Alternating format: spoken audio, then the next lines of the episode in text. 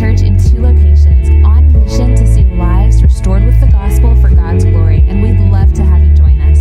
To learn more about our gatherings in Louisville and Argyle, Texas, visit our website at thedoorchurch.net. Now let's worship God by opening His Word. All right, amen. The beauty of the church, that's our new sermon series we're in. Super excited to be here with you this morning. If you're new here, my name is Scott Brooks. I'm the lead teaching pastor and on the preaching team, and super grateful to just talk about the beauty of the church. If you weren't here from the beginning of the series, we're really looking at God's design for the church. So God instituted the church. It's a divine institution. That means God's church family, and there's purpose here. Christ is the center of the church. That's why we have a preaching team. It doesn't matter who's up here. Christ is the cornerstone. He's the chief shepherd. And as people come under the lordship of Christ, they meet Jesus as their Savior. He tends to their wounds. So all of us are wounded coming in here, just differently. But Jesus binds us up in our brokenness. He gives us an eternal hope, not a temporal hope, but an eternal hope. Circumstantially, there's so many things that are so hard.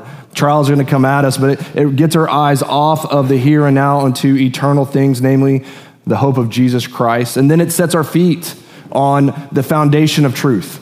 The Word of God is truth. And so we're interacting in a world that's constantly vying to really conform our minds to the patterns of different trains of thoughts and narratives. But the Word of God is where we come to say, here's what's true. Here's what's real, and it sets our feet on a foundation that is unshakable. And as we come under really the banner of Christ, this banner of truth, it renews our minds and it sends us out as missionaries. So you have a part to play. That's why in the video it just says, hey, the church is not a building. I mean, we gather in a facility to hear the Word of God, the hope of Jesus Christ, and then our hope is that we would go out as the church of God, as missionaries, as ambassadors of Jesus Christ, to share the good news of our risen Savior. Again, the church is a divine institution. It's beautiful, it's powerful, and it's essential for every single person in here to belong not only to Christ, but to a local body declaring the excellencies of Jesus. So last week, we looked at the beauty of belonging. This week, we'll be looking at the warmth of a welcome, the warmth of welcoming. And that's what we hope to have as an environment at the Door Church. If you have a Bible, grab it. We'll be in James 2, 1 through 13. It's a case study. If the church has been called by God to show the warmth of Christ, we need to have some instruction here, and I would even say some heart work. So the warmth of welcoming is a sermon title. We'll be looking primarily at James chapter 2, 1 through 13. So one thing that I love about the Door Church is our hospitality team. Lord willing, we are the most hospitable, welcoming church there is. Not that we're scoreboarding, but we should be welcoming. As people are coming in, we want to say, we see you, eye contact. We're glad that you're here. Because a lot of people are wondering, is it okay to come in here? Because everyone I said is wounded, they're broken, they're sinners, that you're accepted here. And so, man, as we greet people with a smile, a friendly, open door, man, it is an expression of the gospel of Jesus Christ. Because before they can ever hear the gospel, they actually got to see the gospel in action as a hospitality. We want you here. So I have a video to kick us off. It should be pretty funny with a little kid, and it'll be right there.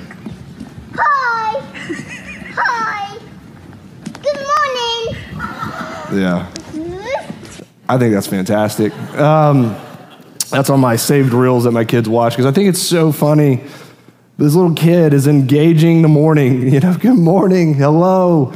And even the dad or the parent who's watching it is giggling. It's like, what is that kid doing? But I think a lot of us look at that video and it's sweet and it ministers to our heart on some level. We think it's funny. Why? Because people don't act like that. I mean, as life comes at you and wears on you, you're not saying good morning. It's like, here's another one, right? It's coming at me, and I'm having trouble dealing with myself. How am I going to greet anyone else? And that's what we hope to accomplish this morning is the warmth of a welcoming. It says this in Romans 15:7, that therefore welcome one another Why? As Christ has welcomed you. So that's the hard word. If we're going to really be a welcoming church, we really have to double click on how has Christ indeed welcomed me? Now listen to this. For the glory of God. Now this is so weighty. This is so weighty. We, as we welcome people, have this hospitality in spirit, we are displaying the glory of God. What does that mean? This is weighty. We are representing the character of God and how we welcome people. Isn't that weighty? Like God is represented by his body, his church family, by how we welcome people. Now, we're gonna see the beauty of that, but the high responsibility when people look at us and man, they see the character of God, that God is welcoming, that he's loving, that he's kind, that he's long-suffering, that he wants you, those types of things, and how we live. And this is going to deeply tie into having the joy set found on Jesus Christ. See, a lot of us can't welcome people and we're not happy. Why? Because we're always looking at what's going on right in front of our face instead of getting our eyes down the road, so to speak, on the horizons of the glory of Jesus Christ, which is constant and clear. That's where joy comes from. And we can actually be a welcoming people if our hope is set on Christ. And so that's our desire this morning, is that we'd see the welcoming of Christ, and particularly for us. And therefore, we would welcome people as Christ has indeed welcomed you and me. So James 2, we're going to pick up there. We're going to look at verse 1. It says, my brothers, show no partiality as you hold the faith in our Lord Jesus Christ, the Lord of glory. So he's saying is that we should not show partiality, that we should not pick one group of people better than the next group of people. This is the unwelcoming spirit. This is a judgmental spirit that you are going to take the judgment seat of God, which is only God's alone, and saying, you know what, I'll be nice to you, I'll welcome you, but to this group of people, not so much. He said there should be no partiality. Another way you can say it, what James is spelling out is this. Faith in Jesus Christ and favoritism is completely incompatible. If you show favoritism in any way of social snobbery, you don't really get the gospel of Jesus Christ. It's saying that you're not representing the Lord of glory. This is against the very character and nature of God, is what it's saying. So we should not show partiality. So if we're going to be a welcoming church, we're going to have to understand that we can't be partial. Why? Because God is not partial. And praise God for that. Verse 2, it says this, so it gives us a case study, really 2 through 3. For if a man wearing a gold ring and fine clothing comes into your assembly, so that's our gathering, so he's a rich man, and a poor man in shabby clothing also comes in. And if you pay attention to the one who wears the fine clothing and say, you sit here in a good place, while you say to the poor man, you stand over there or sit down at my feet, have you not then made distinctions among yourselves and become judges with evil thoughts? So it gives us this litmus test of partiality, or this case study. You got a rich man and a poor man. And there's a sit by me test.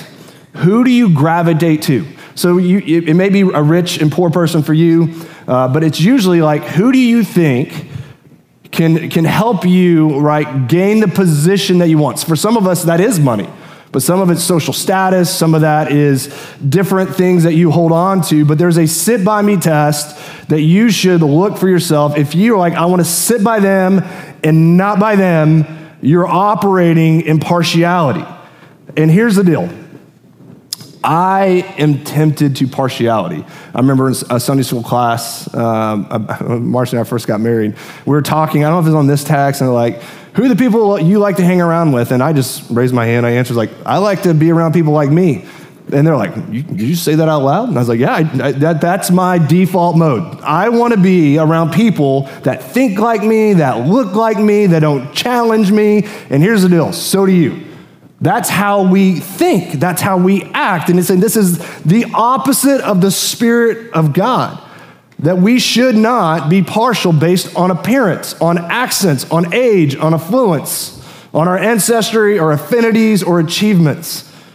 But we all have a tendency to biases, namely partiality, which is against the very character of God. And if you don't see it, you have it and you're completely blind to it. And I pray the Spirit of God would open your mind and your heart this morning that you have blind spots and you are partial. And apart from the Spirit of God and really Christ moving more towards you, you'll never be challenged in your partiality. So verse 4, because I think a lot of us are like, well, so I have favoritisms. What's the big deal? Well, listen to how wicked this is according to what the Word of God, not your feelings, but according to the truth of God, how God says this is just the worst. It says, have you not then made distinctions among yourselves? Listen, so that's that distinction. We're creating judgments. We're not having a welcoming environment and become judges. Listen, judges with evil thoughts.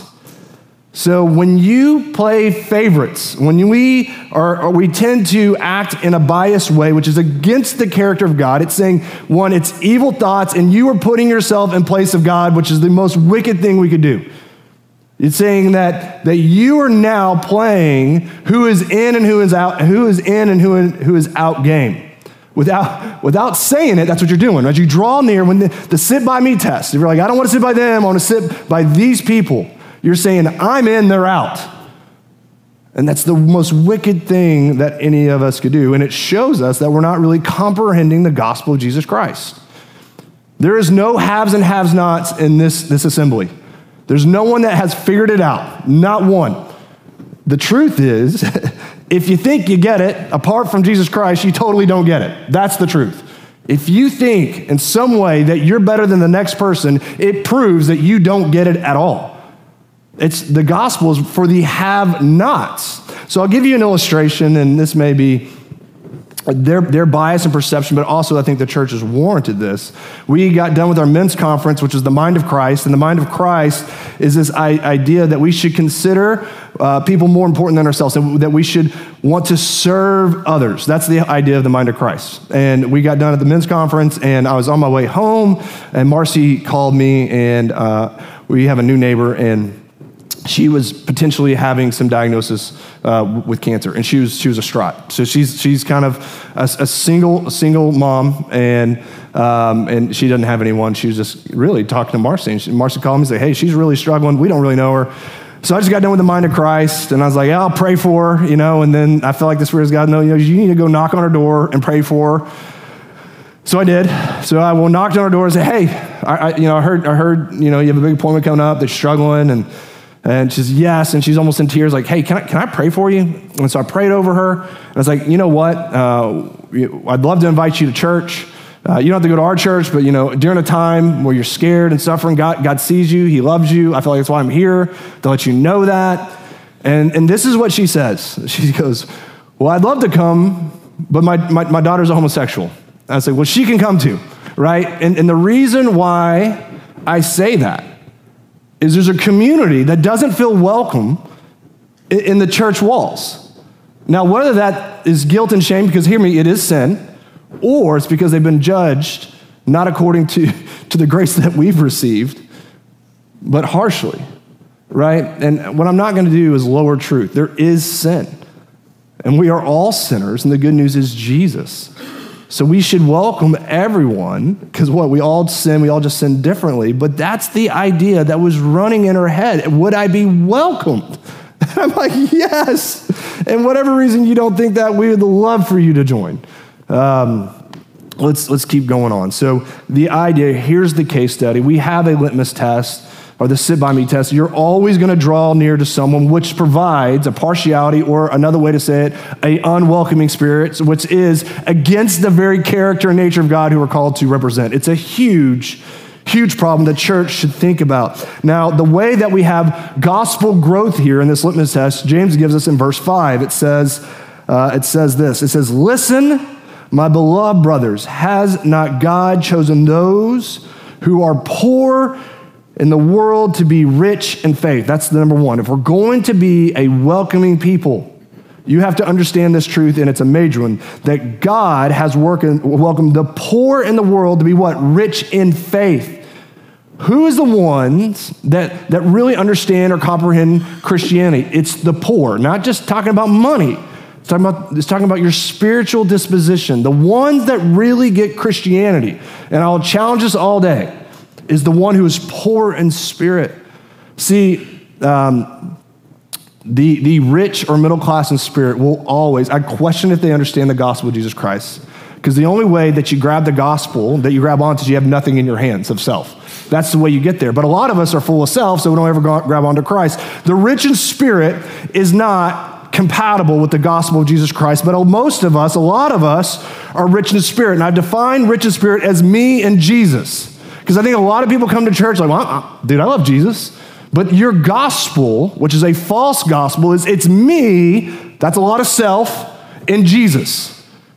Like, Jesus is good. Yeah, he provides a little bit of self-help, but you should see how much work I've done. I do a really good job, and I'm full of effort, and I'm full of things that I've accomplished. And the rich in spirit do not grab on to the gospel of Jesus Christ because you're full of yourself. If your gospel is me and Jesus, you will not be a welcoming person. Why? Because you are not judging people according to your sin and the welcomeness that you received in Christ. You're judging people on yourself, on things that you think you've done right, and whoever you think doesn't, measure up to what you're doing, what are you going to do? You're going to judge them. At least I've never done that. I don't struggle that way. You're going to produce a spirit of partiality. Now, middle class in spirit, it's Jesus and me. So I have the rich in spirit, it's me, that's more clear, it's very self-righteous. But me and Jesus and me is a little bit more self. You say a lot of Jesus words, but you're still in there. Is that the gospel of Jesus Christ? Jesus plus anything equals nothing. No, that's false gospel. And you will not be a welcoming person. Why? Because you're still in the equation. See, the idea that he's getting across here is this idea of understanding your bankruptcy, your poorness, that you're a beggar. Now, most of us, listen to me, don't think of ourselves as spiritual beggars. But according to the word of God and the holiness of God and where you're at on your own, that's what you are. That's what I am. I'm a beggar. I am completely spiritually bankrupt. This is what it says in Matthew 5:3. This is the people that actually become Christians. Blessed are what? And the poor in spirit, for theirs is the kingdom of heaven. The people that understand they have nothing apart from Jesus Christ, they're the ones that gets it. Is that the gospel that you came to?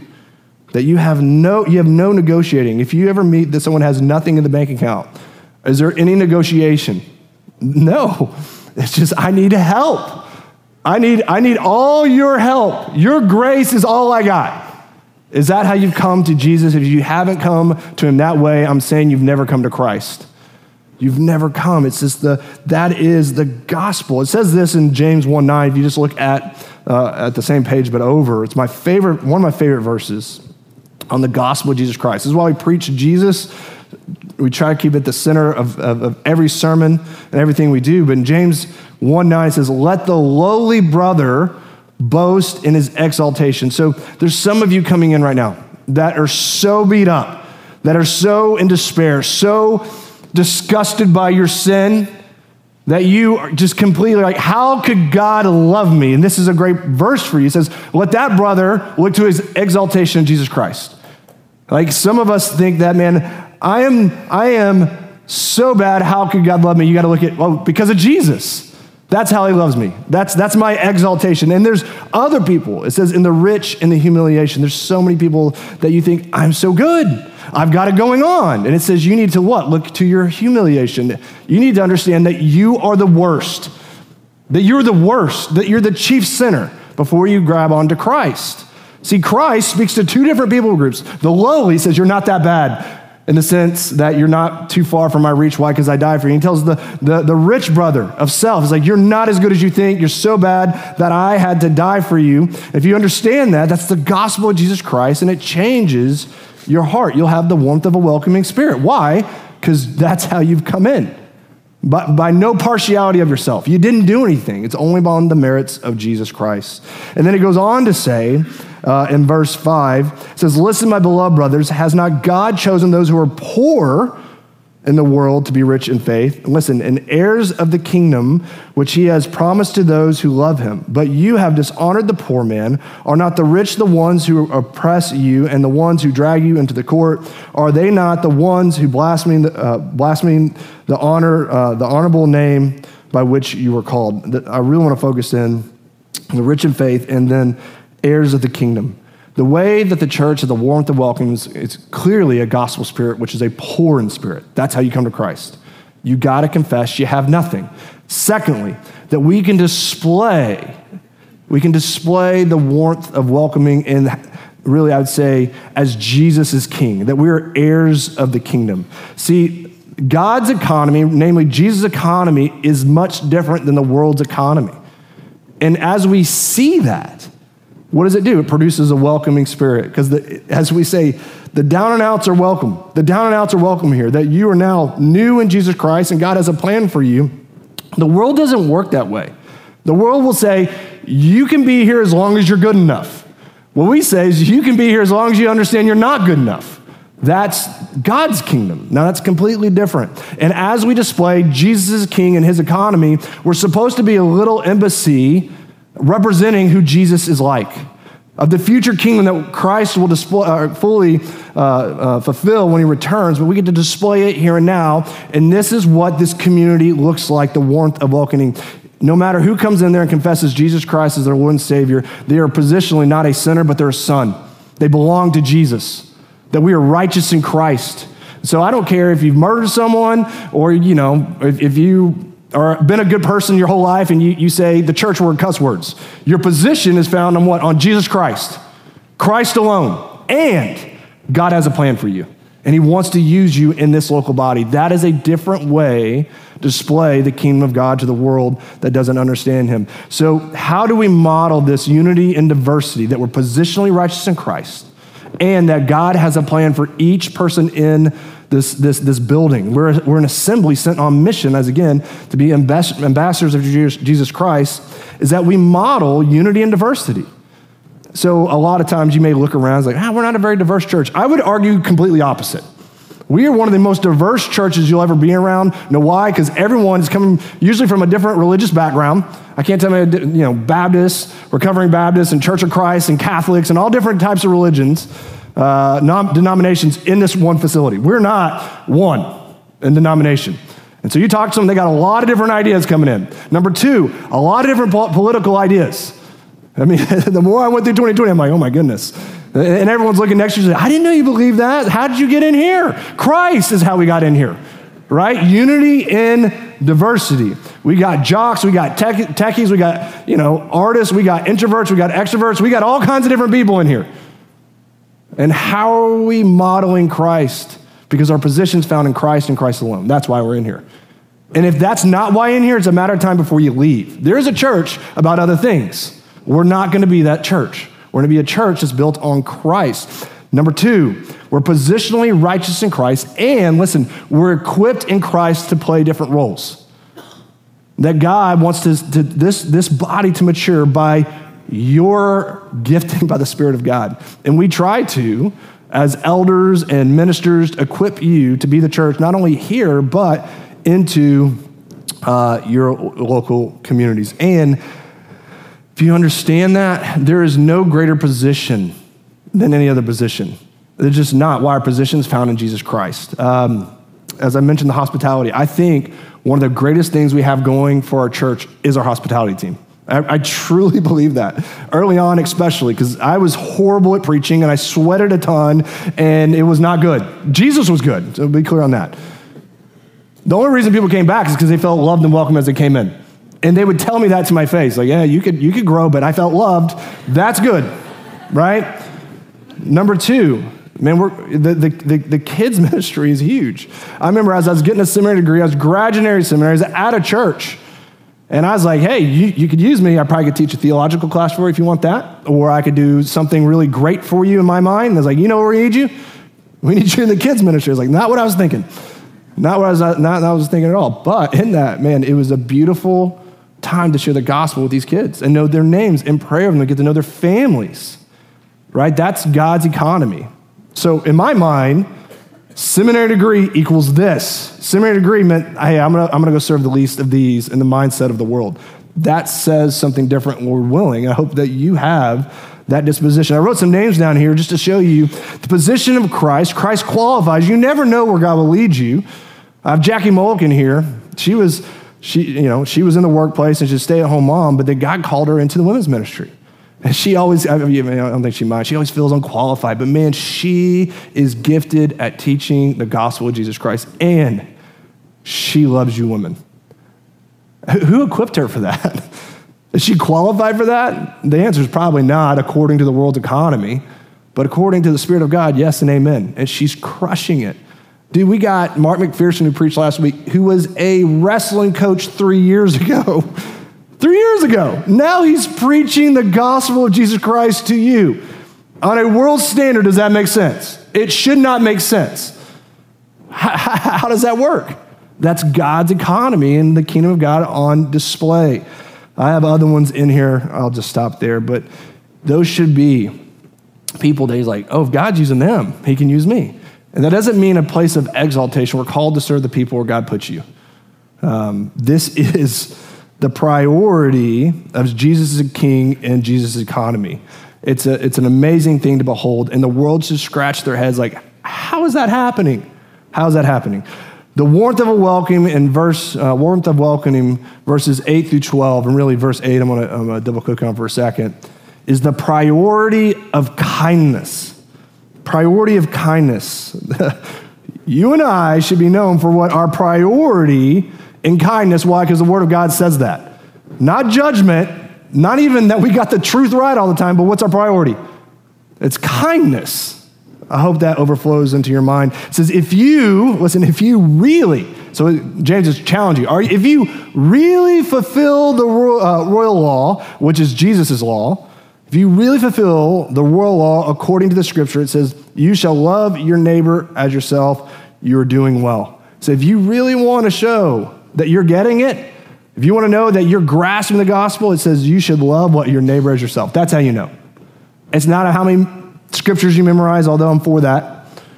It's by how you love what? Your neighbor. That's amazing. You know who said this? Who also said this? Jesus. He said this in Matthew 22, verse 36 and 30.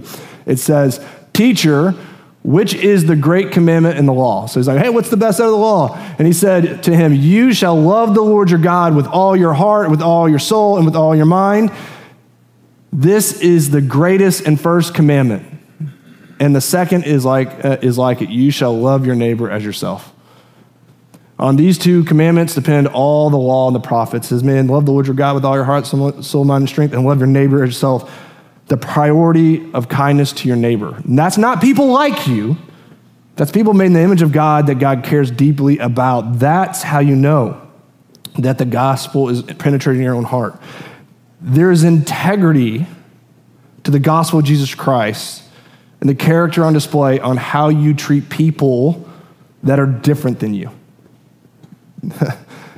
That are different than you. That shows the heart of Christ. Verses 9 and 11 says, here's how severe it is if you're not doing this.